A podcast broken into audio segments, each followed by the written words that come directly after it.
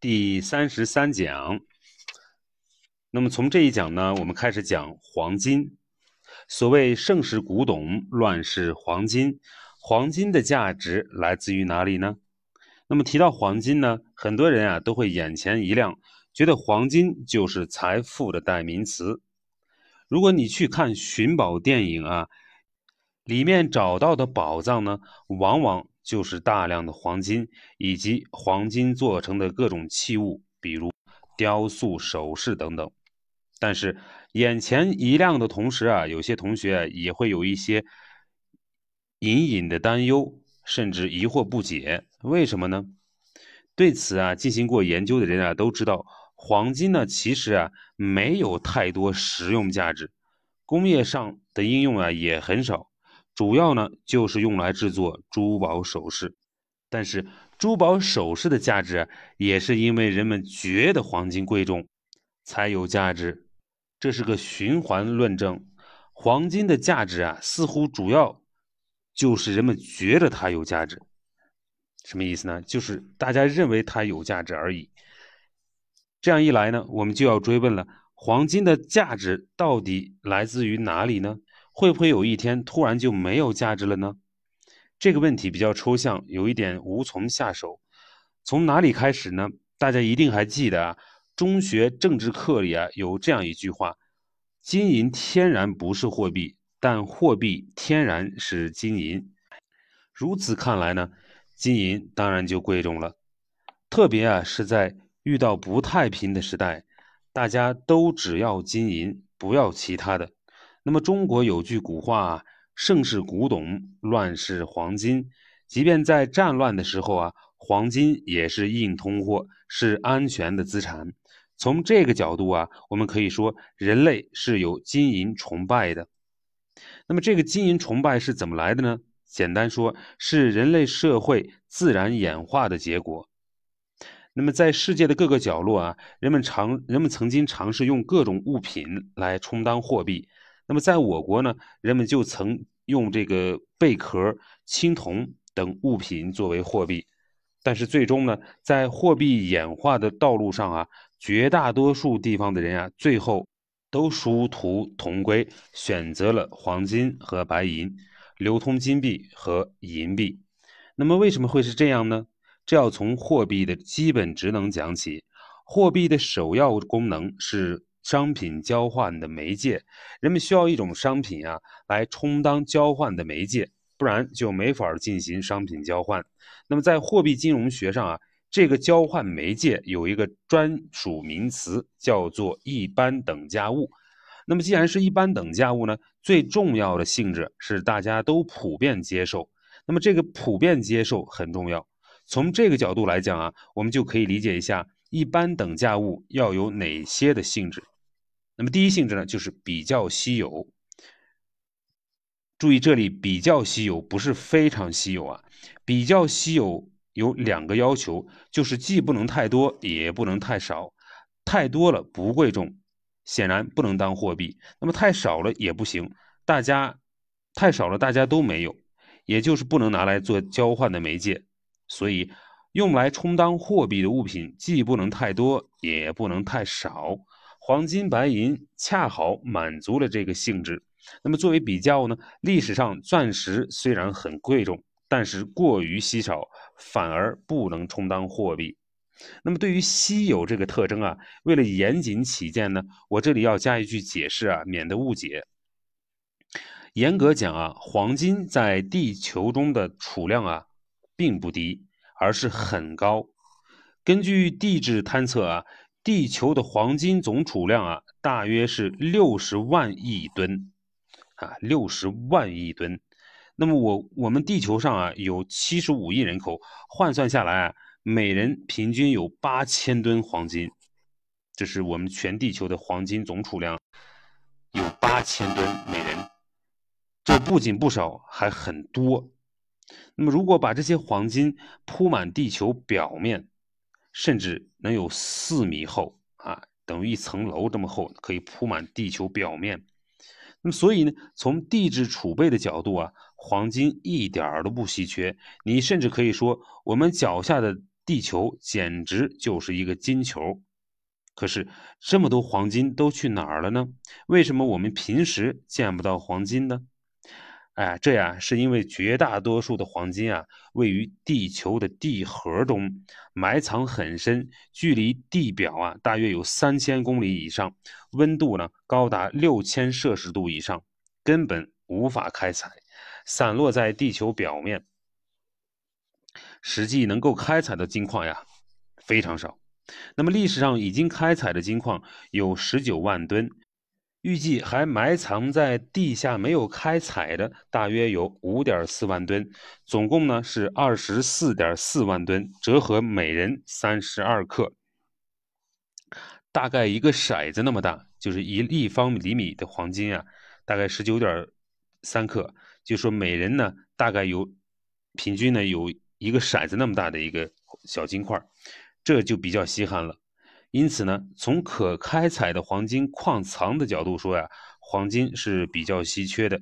每人只有一个骰子那么大点儿的黄金，而且很多已经开采的黄金啊，已经丢失了，找不到了。你看寻宝的电影里啊，很多都是去寻找丢失的黄金。那么进一步说，过去十年每年黄金开采量啊，大约是三千吨左右，尚未开采的黄金有五点四万吨。按照这个速度啊，现有的金矿在十八年后将全部开采完毕。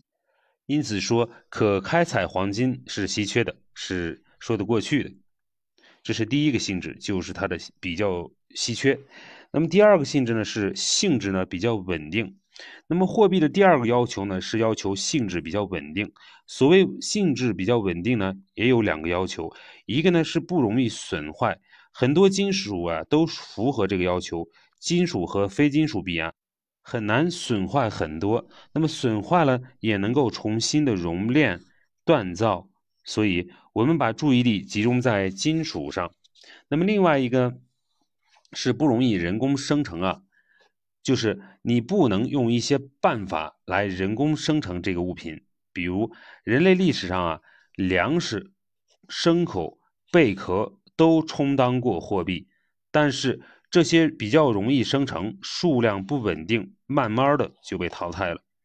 再比如说钻石，经常很稀少，不能当货币。但是现在呢，钻石已经可以人工合成了，各种性能比天然钻石还好，所以钻石依然不能充当货币。目前钻石还维持着高价，与人们认为钻石稀缺的观念。有关系，那么以及人工钻石还没有大量量产有关，所以呢，估计过几年后啊，钻石的价格会面临很大的压力，而黄金就符合性质稳定的要求，元素周期表里啊，几乎不与其他元素发生反应，性能啊很稳定的元素啊，只有八种，分别是铂、钯、铑。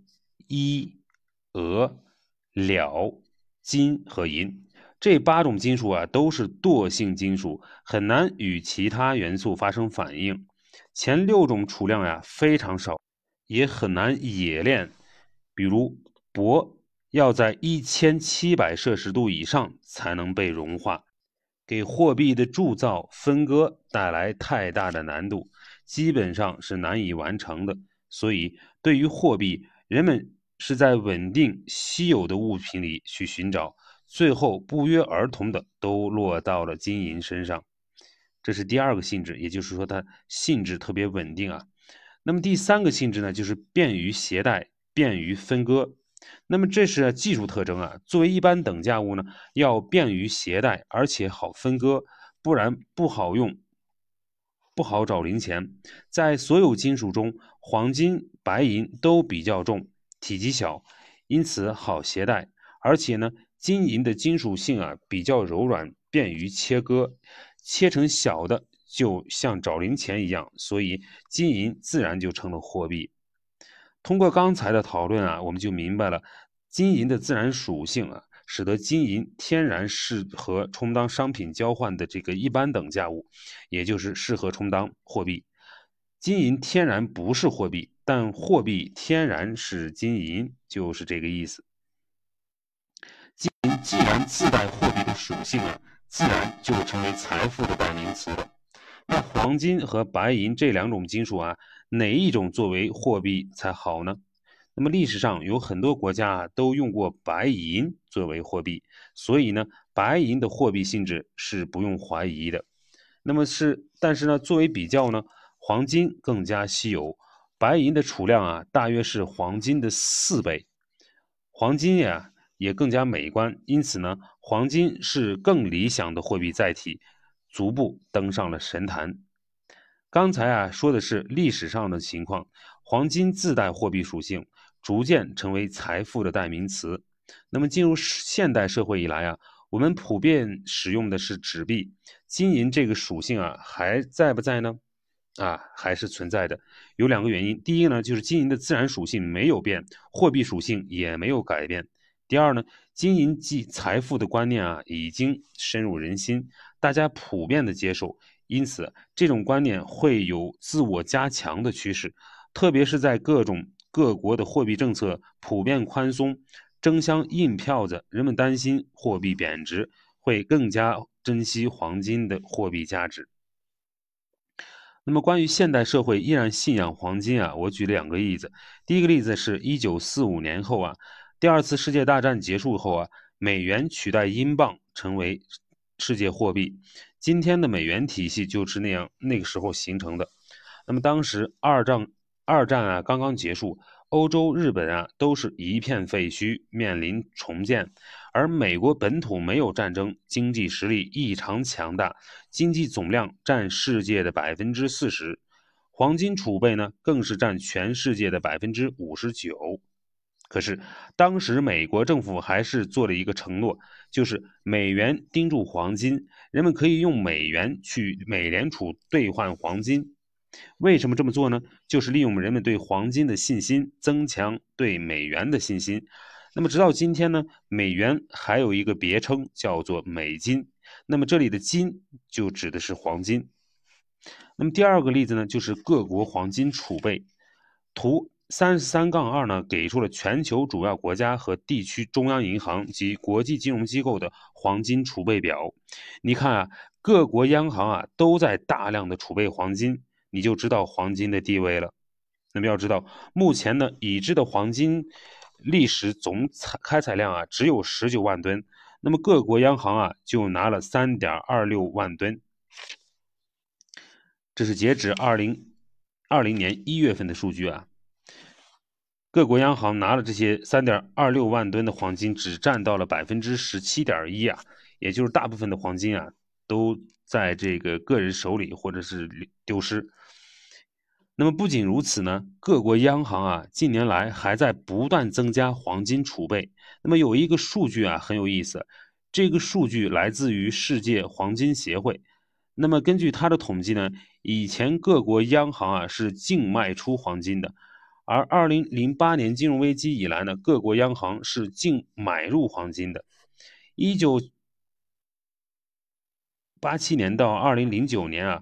各国央行共卖出了七千八百五十三吨的黄金，那么到二零一零年到二零一六年间呢，央行购买了黄金呢是三千二百九十七吨。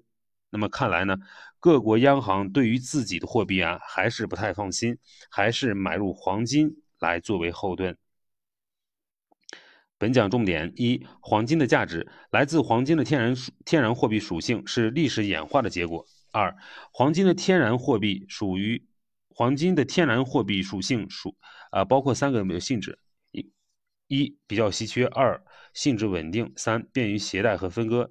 三，现代社会是纸币时代，但是黄金价值呢依然是有这个天然这个有货币的属性，中央银行啊依然用黄金作为自己的信用背书。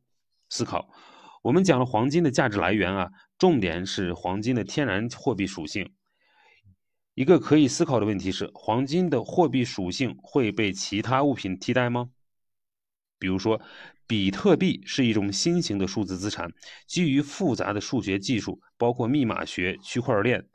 那么，比特币的总量也是固定的，性质也很稳定。要增加比特币，需要进行很难的挖矿的过程，目前就像开采黄金一样难。